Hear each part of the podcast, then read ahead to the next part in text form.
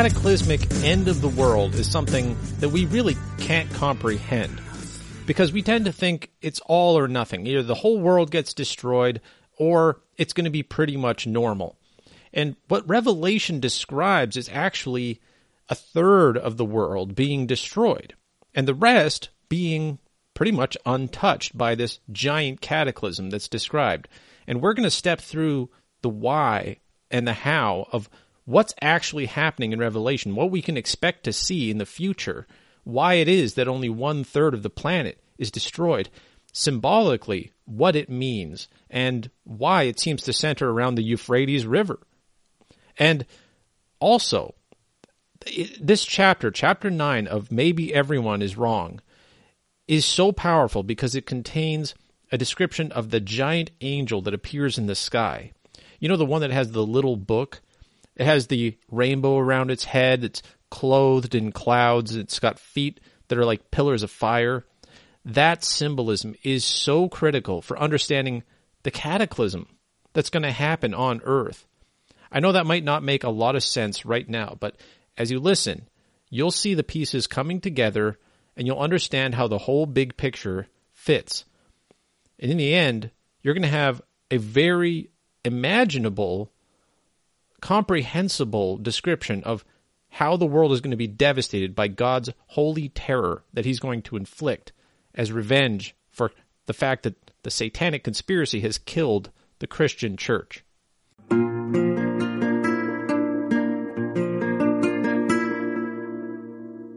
The first four trumpets. And the first one sounded his trumpet, and there was hail and fire, having been mixed with blood and they were thrown to the earth. And a third of the earth was burned up, and a third of the trees was burned up, and all green grass was burned up. Then the second angel sounded his trumpet, and something like a great burning mountain was cast into the sea. And a third of the sea became blood. And a third of the living creatures in the sea died. And a third of the ships were destroyed then the third angel sounded his trumpet, and a great star fell from heaven, burning like a torch. And it fell on a third of the rivers and the fountains of water. And the name of the star is called Wormwood. And a third of the waters turned into wormwood. And many men died from the waters, because they were made bitter.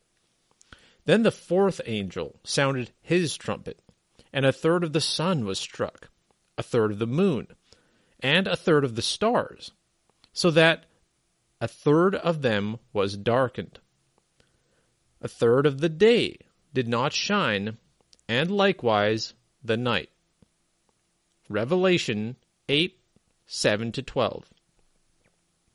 In literal terms, the golden censer is a massive asteroid that is hurtling through space towards Earth preceded by smaller, but still giant by modern standard, impacts that will create various effects in the atmosphere, as well as impact tectonic plates, vegetation, and the chemical composition of the oceans. As Earth enters this asteroid field, thousands of small meteors will rain down, burning up in the atmosphere and, depending on what they're made of, seemingly be mixed with blood. This signifies the blood of the church, contained in the golden censer that is mixed with the prayers and fire. They will burn up the vegetation because of the heat and explosions.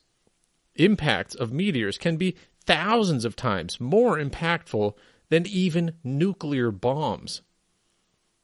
Then a giant meteor, big enough to be like a burning mountain, will impact the sea. Another will be so bright and hot that it will be like a star and impact a certain region where important rivers and fountains exist.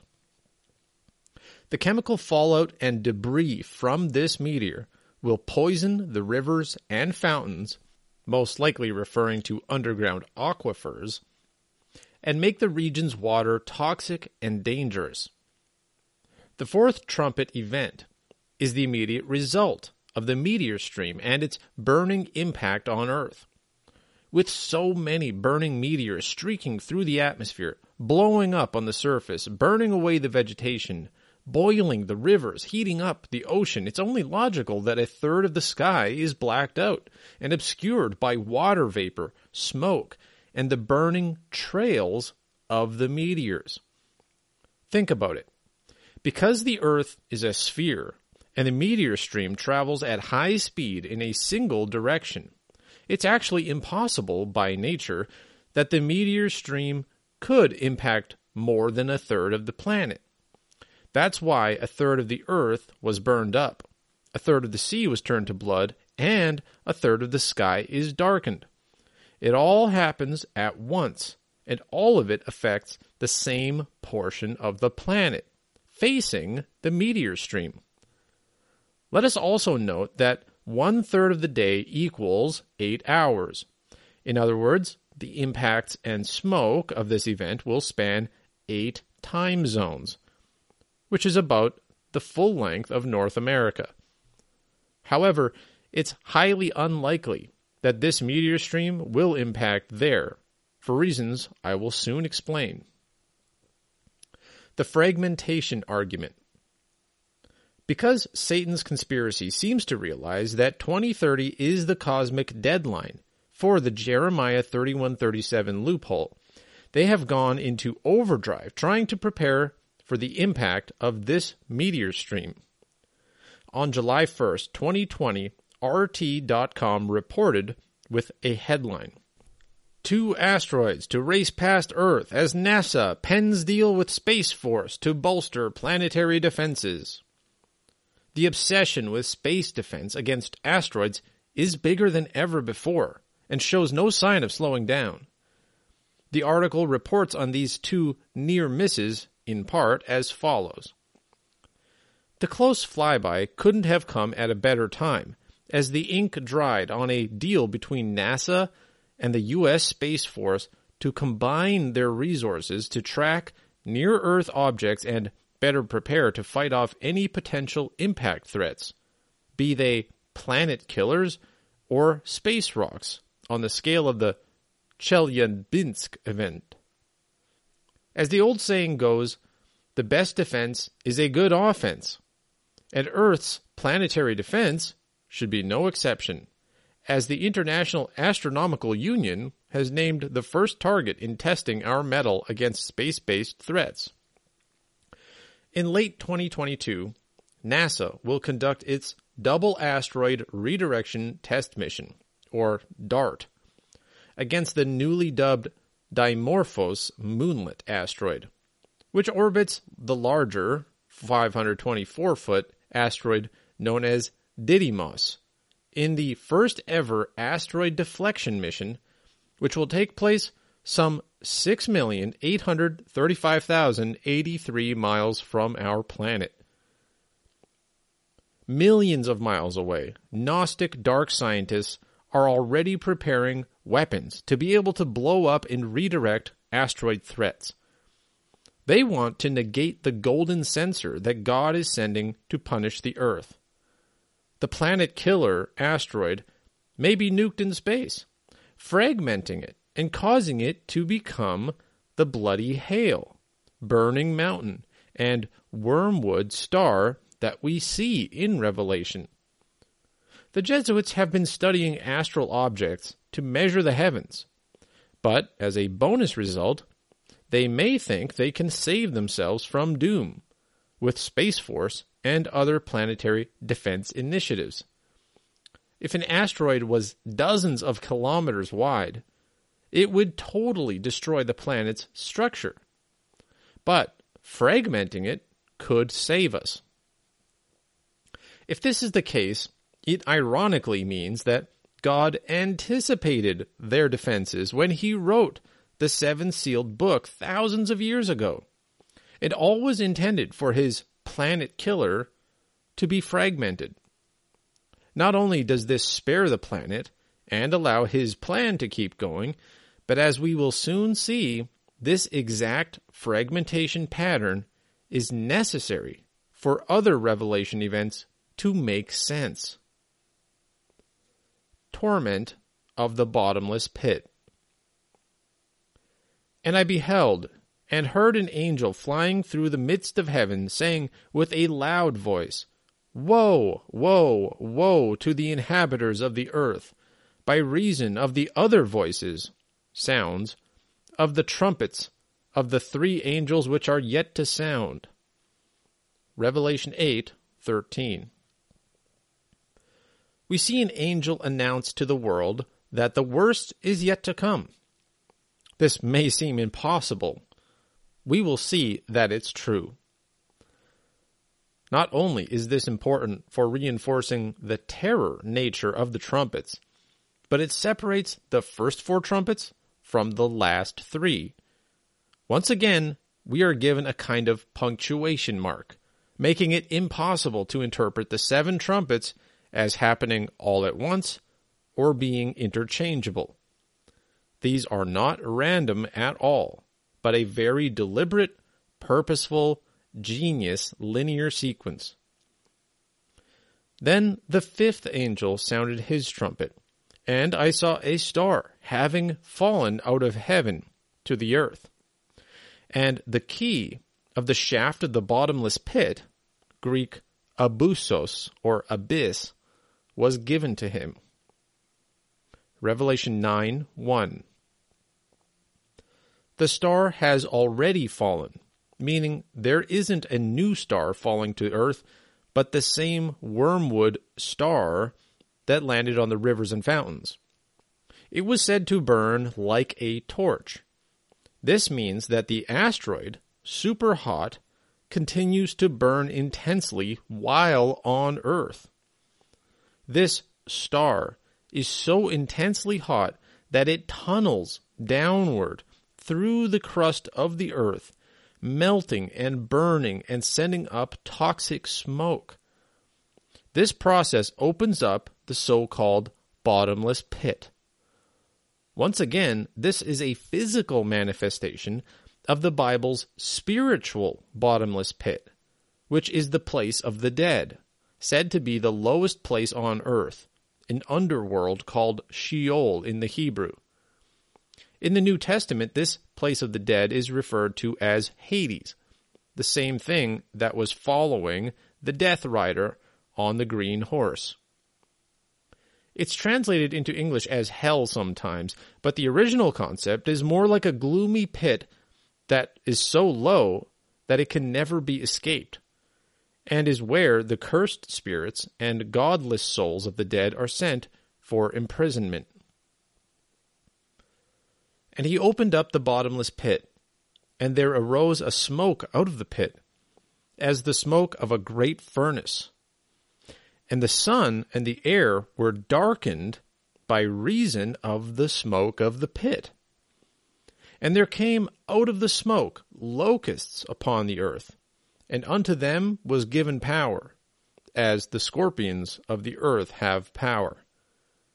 Revelation 9 2 3. Now we see more clearly that the smoke of wormwood burrowing into the earth and melting the rock and mineral is what obscures the sky. The black furnace smoke will be choking, poisonous, and terrible for anyone who breathes it.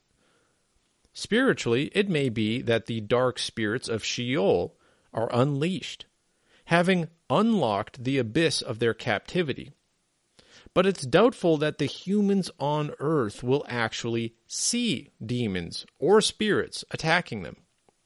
Rather, the stinging, painful, and possibly paralyzing period would be explained as a natural effect of the toxic smoke. Because although these trumpets are clearly warnings sent by God, the people on earth are deceived by Satan and will be unwilling to admit it as long as there is some possibility of denying it. And it was commanded them that they should not hurt the grass of the earth, nor any green thing, neither any tree, but only those men which have not the seal of God in their foreheads. Revelation 9 4. Now we see the 144,000 Israelite elect again. They are indeed on earth during the disaster, having been sealed in their foreheads and protected by God. They see the devastation, but they are not hurt by the smoke and these locust entities who come from the bottomless pit. This may astonish the other people in that region if they notice that they're immune. A different question is why these locust beings are specifically told not to hurt grass, green things, and trees. Perhaps because at this point in the future, during the satanic New World Order with their green New Age religion, plant life is considered more important than human life. For decades, we have already had New Age cults claiming that trees have souls and that plants should have rights like people do. It would be ironic if the demonic tormentors are told to spare the plants and only afflict those who worship the creation more than the Creator. And to them it was given that they should not kill them, but that they should be tormented five months and their torment was as the torment of a scorpion when it striketh a man. And in those days shall men seek death, and shall not find it, and shall desire to die, and death shall flee from them. Revelation 9 5 to 6. Another perfect irony. These killers, collectively guilty of murdering the innocent church, will desire to die but death will flee from them. They will wish they were dead, but God doesn't let them find relief that easily. Five months of terrible agony await them. Note, this once again shows how time is passing more realistically in John's vision now, unlike before.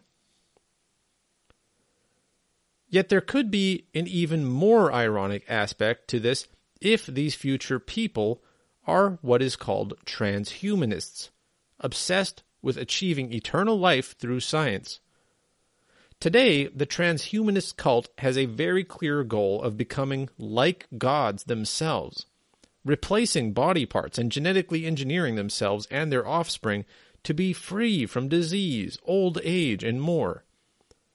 They may have developed vaccines and cures that were meant to make them immortal, but which will instead make them unable to die, even when they want to.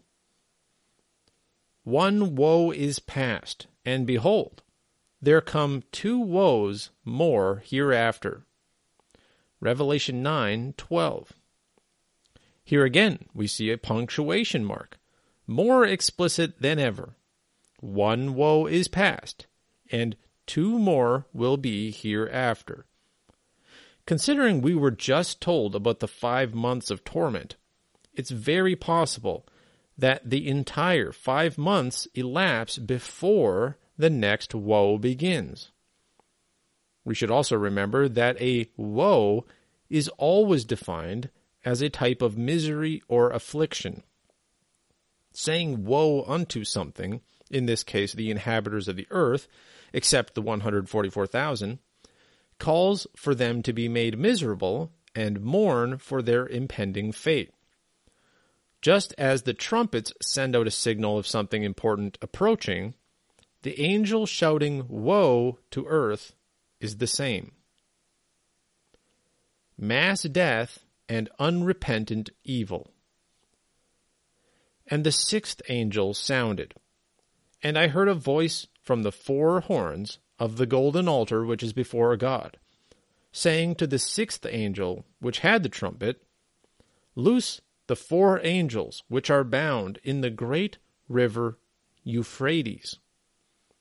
Revelation 9, 13 to 14.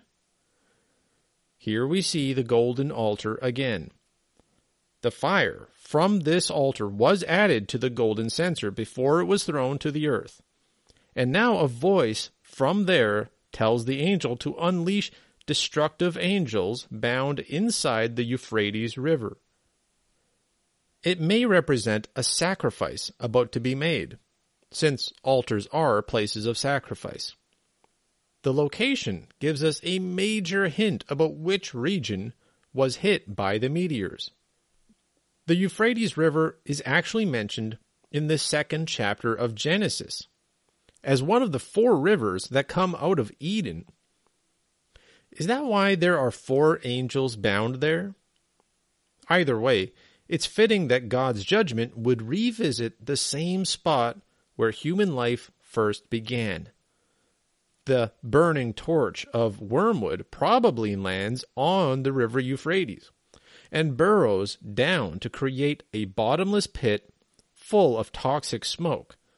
So it's only natural that the river itself would be turned toxic and poison the whole region's water after five months.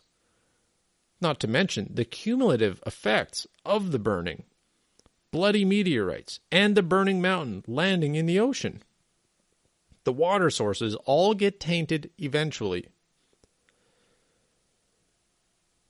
So the four angels were released, who had been prepared for the hour and day and month and year so that they might kill a third of mankind. Now, the number of the troops of the horsemen was a hundred million. I heard the number of them. By these three plagues, a third of mankind was killed from the fire and the smoke and the brimstone proceeding out of their mouths. But the rest of mankind who were not killed by these plagues did not repent from the works of their hands, that they should not worship demons and idols of gold, silver, bronze, and stone, and of wood, which neither are able to see, nor hear, nor to walk. And they did not repent of their murders, nor of their drugs, nor of their fornication or their thefts. Revelation 9 15 to 21. Once again, we see a third of mankind affected. These angels were prepared specifically for this point in history, reinforcing the idea that this was all scripted by God long ago. If we knew which year, month, day, and hour this occurred, there might be a special significance to the people on earth. As we see, the satanic people on earth who aren't killed by these terrors only harden their hearts and still think they can win. Why? Because to them it has all been rational. A massive asteroid that humanity saw coming years in advance was fragmented in space, finally hits Earth, and people in the region start suffering and dying. No reason to panic, because they're hiding under the mountains. And at this point, they don't need to worry about asteroids ever again. They continue to do all their evil as if there was no chance of being affected. We must imagine these future satanic conspirators and their New World Order slave kingdoms. They might even have expected this outcome considering how feverishly they study the exact movements of asteroids and trajectories. If they believe they have unlocked the Jeremiah 3137 loophole and gained any kind of amazing technology or Gnostic power in the process, they may feel more confident than ever. If their perverse culture is an evolution of our own, they will do drugs in order to contact demons and worship them. The current New Age religion is all about connecting with spirits while in a drug induced trance, after all. The spirits they talk to tell them to build one world government, kill the church, and justify all their wickedness. Without a church around to protest, it can continue to spiral into total depravity, despite the warning trumpets of God. The logic of the mighty angel in the sky. And I saw another mighty angel come down from heaven, clothed with a cloud, and a rainbow was upon his head, and his face was as it were the sun, and his feet as pillars of fire. And he had in his hand a little book open, and he set his right foot upon the sea, and his left foot on the earth. Revelation 10 1 2. Dear reader, behold this image. This angel is magnificent in its description, but it's so much more than that. The closer we look at his details, the more it reveals about what has just taken place on earth. In fact, this mighty angel is like a photograph of the devastation that the world has just experienced. He comes down from heaven, just like the asteroids. His feet, which are said to be like pillars of fire, perfectly match the impacts of the asteroid impacts. First, one falls into the sea, and then the second one hits the land. His body consists of giant clouds, which are being spewed upward from the boiling, fuming, smoking columns of blaze below.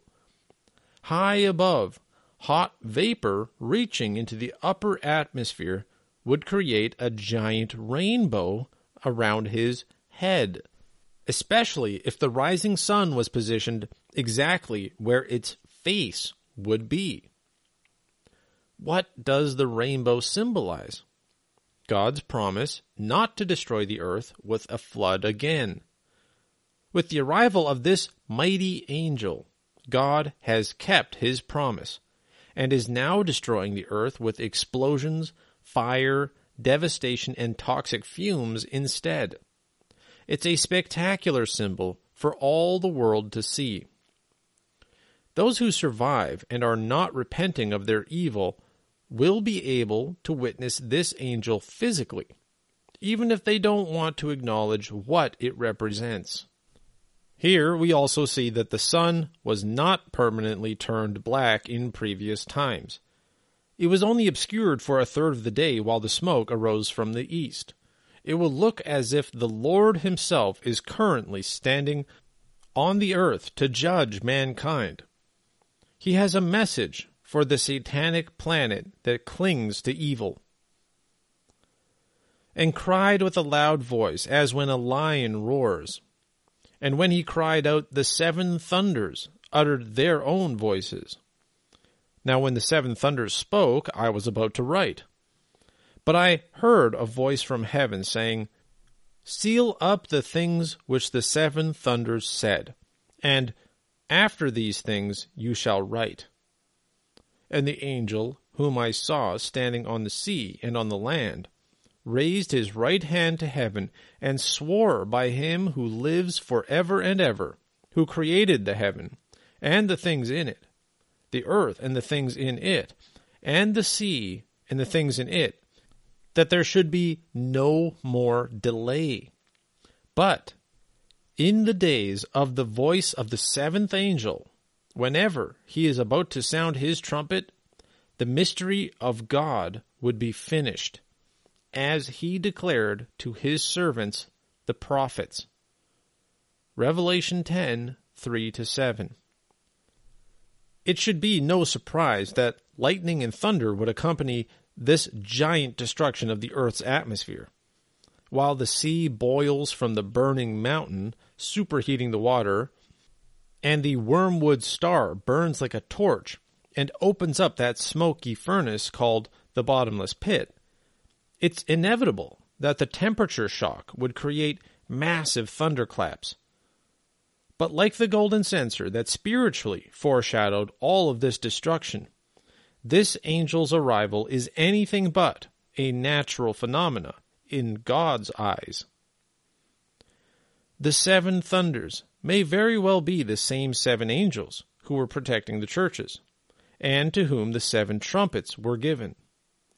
If their trumpets were to herald the imminent arrival of royalty, dignitaries, or armies, they have done well. We've already seen armies. Now they might be putting aside their trumpets to voice a combined pronouncement upon the earth. Shockingly, John is directly forbidden to write down the message, so we don't know what it is. Note, this is a stunning, critical fact of Revelation that destroys any interpretation that claims John was simply writing down his own feelings or thoughts in an altered state of consciousness, as some have said. He says himself that he was about to write, but he was interrupted and prevented from doing so. He is simply being a reporter, recording what he sees and hears as best as he knows how. Ever since entering the phase of the trumpets, John seems to be experiencing times passing in a more literal way, with a more direct observation of what's actually happening on earth, to the point where he's hearing messages he isn't even supposed to record for future generations. This reinforces the idea that the seals represent a hugely secret process but the trumpets are mostly blatant wonders that are supposed to be known at least to the generation who witnesses them. But even though we're not told what thunders are telling the world, we can be certain that their message will be related to the events about to unfold. Separately, the mighty angel swears that the mystery of God will come to completion in the days when the seventh angel is blowing his trumpet. What does this phrase about the mystery of God mean? We're given a major hint, actually. It's the mystery that the prophets were seeking answers about.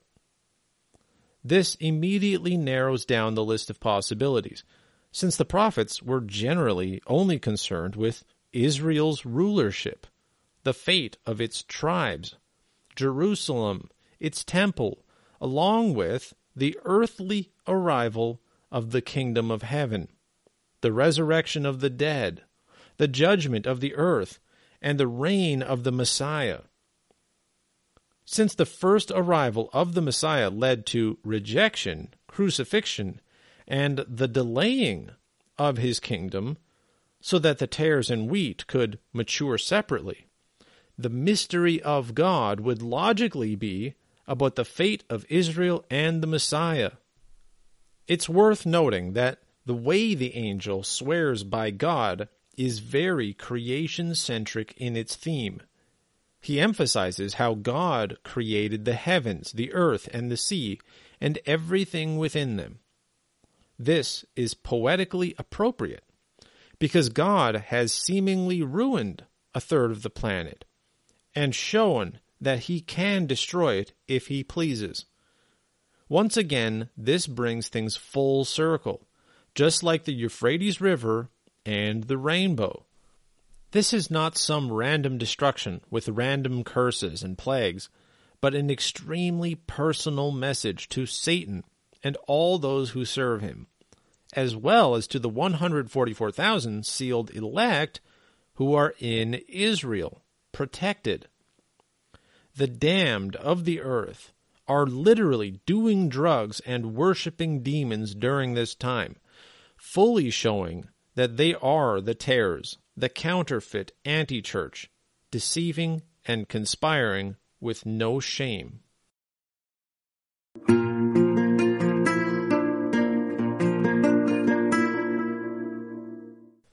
I hope you found that as amazing as I did the the cataclysm, the fact that the people are worshiping actual demons, doing drugs to access the spirit realm, perhaps something like that.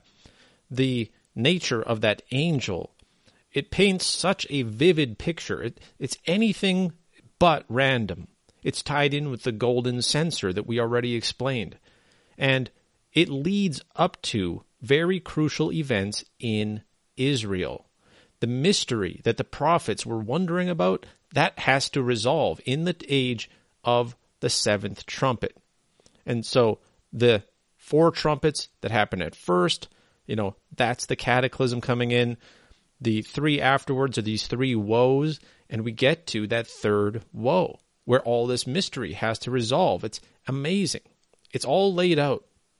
And you have to pick it apart one at a time and understand where the punctuation marks are, what it's emphasizing, what it's warning you about is going to come next. And all of it's going to have to come back to Israel eventually.